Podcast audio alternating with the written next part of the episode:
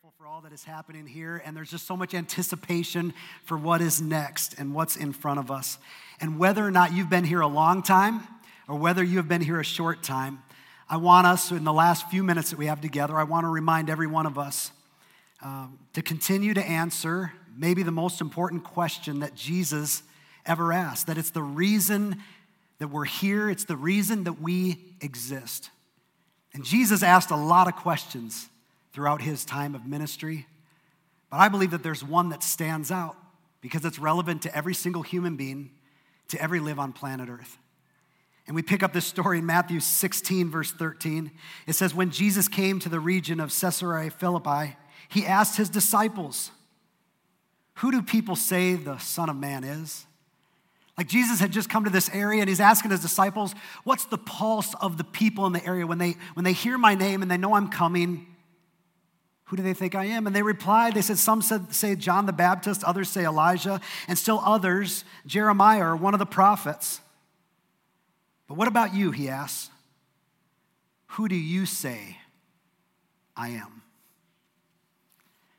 And this has been the question that every single person has, have, has have had to answer since that time. Who do you say I am? And if I were to ask you this morning, who do you say that Jesus is? Because that right there is a life defining question. And this story, as I said, took place in Caesarea Philippi, located in Israel. And I was there this summer, and I want to show you a picture of this massive rock face where many believe that Jesus was when he had this conversation with his followers. And it's just this massive rock face and it goes deep. And I got another one here that I want to show you. I mean, just, it's huge.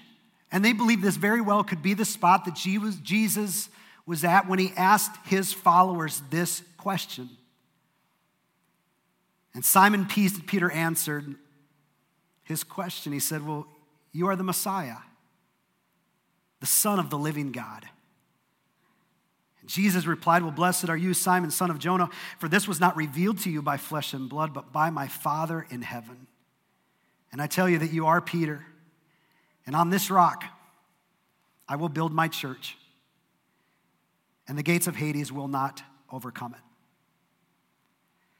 And as I was standing there this summer, and as our guide was telling us a story and brought up this passage of scripture, my heart was immediately gripped.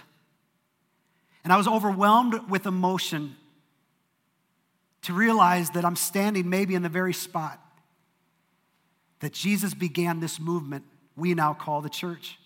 You see, this church in the Greek, the word is Petra, which means bedrock. Jesus was saying, This is an example of the bedrock. I want you to look at this picture again. He, he says, This bedrock, look at this. I want you to know that I am going to be like this, and I am going to be the one that this whole movement will be built upon.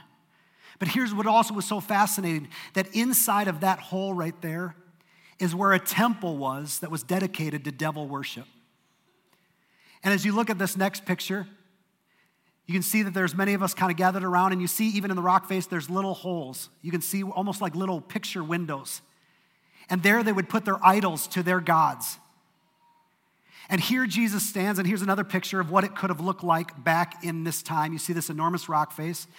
And artists, historians have rendered what these temples to these gods would have looked like for devil worship. And in the middle of all of this, Jesus says something so profound that on this rock, I will build my church. And the gates of hell, that's all around us as we stand right here, it will not prevail. It will not prevail. And the gates of Hades, it just means everything that stands against Jesus and his movement, that nothing will prevail against it. And at the end of time, Jesus wins. And after Jesus says all of this to his followers who are there with them on this day, he says something extraordinary that has rippled through 2,000 years and impacts you and I today. He made this statement about the church that he's building. In verse 19, he said, I will give you the keys of the kingdom of heaven. And whatever you bind on earth will be bound in heaven. Whatever you loose on earth will be loosed in heaven. This is so profound and extraordinary. Jesus says, I am giving you the keys to the kingdom.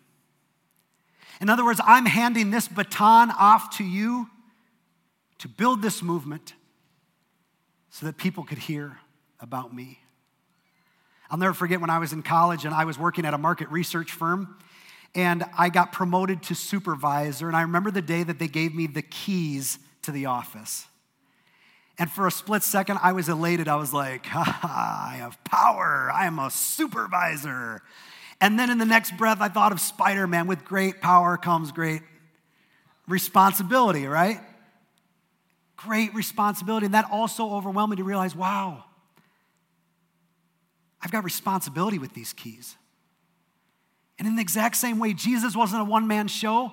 When he said, I'm going to build my church, and the gates of hell won't prevail against it. And it begins now. But here's the deal, guys I am handing the keys to all of this to you. Here you go. Let's build this together. So here's a great question as we move into this next year. A question that I have for you is Will you use the key that God has given you to build His kingdom? Will you take on the responsibility? And with that key, will you help unlock the promises of God for people that don't yet know Him? People who are facing hopelessness. That God would say, I'm giving you a promise of hope. Those that feel helpless, God says, Hey, I'm gonna be your help. I'm promising to be your help. Those that feel like they can't be forgiven, Jesus says, Listen, I will forgive you no matter what. I mean, the promises that we get to unlock. It all begins next week. Next week, we're going to open up our doors as we invite scores and scores of people to come and begin their own faith journey. Will every one of us play a part in unlocking the promises of God in their life? Because whether you realize it or not, you are a part of this movement. The moment you made Jesus Christ the leader of your life, your Savior, your Lord, He handed you keys to this thing. He said, Come on, the responsibility's yours now. And while none of us were on that rock face 2,000 years ago, I believe that if Jesus was there today and we were all there today, he would say the same thing that on this rock I will build my church and the gates of hell won't prevail, and I'm giving you the keys to the kingdom. I'm giving you the responsibility to live this mandate out. So, my question for you will you re up on this mission? Will you say, God, you can trust me with the keys to the kingdom?